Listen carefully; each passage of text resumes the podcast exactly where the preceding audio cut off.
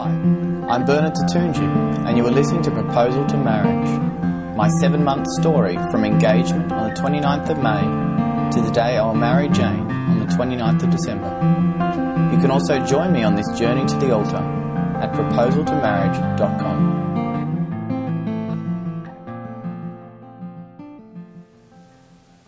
The wedding day.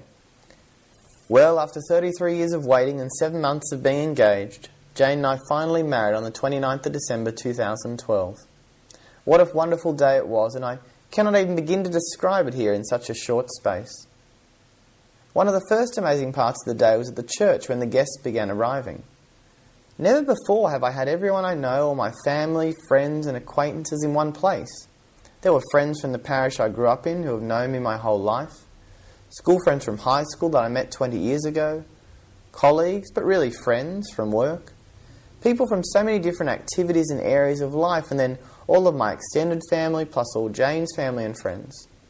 I don't expect to see all those people together again, but it was such a blessing to know that so many people gave up their afternoon to come to the church and witness Jane and I celebrate our marriage. And then the clock struck one, the organ began, and the clergy processed in. It was a particularly eye catching procession with both the Latin and the Melkite bishops walking in side by side and a mix of priests investments from east and west. Next came the bridesmaids, and then there she was, my Jane, walking down the aisle on the arm of her father. She looked radiant with her hair and makeup especially done, but she still looked like Jane. She had a lovely smile, and it was me who was shedding some tears as she approached. I shook hands with the father, and then with the sign of the cross, the Mass began, and I realized that I should take in the amazing moment before me. After all this time and all this planning, here I was at the altar of God to be joined in matrimony to the woman I love. The liturgy was absolutely amazing.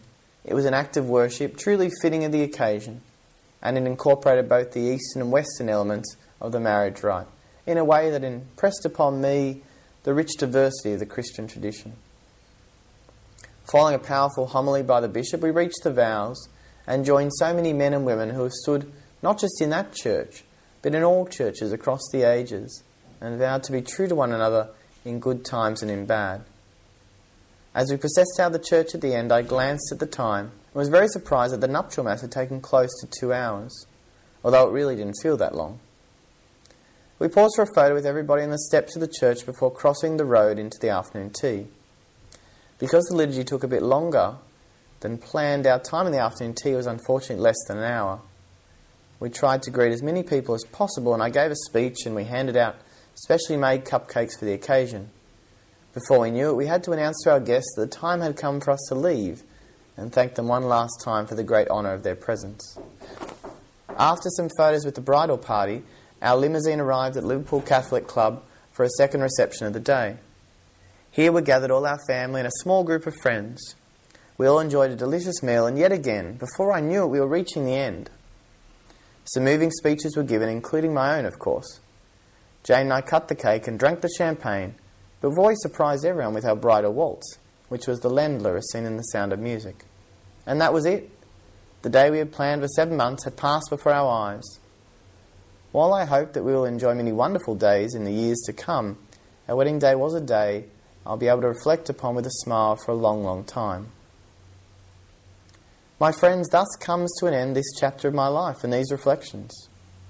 I wanted to write these memories down to have something to look back upon in years to come, but it has been a joy to share the journey of Jane and I with you.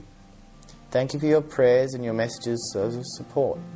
To those who are married, thank you for your witness. To those who are considering marriage, may be blessed in your journey. Warm regards.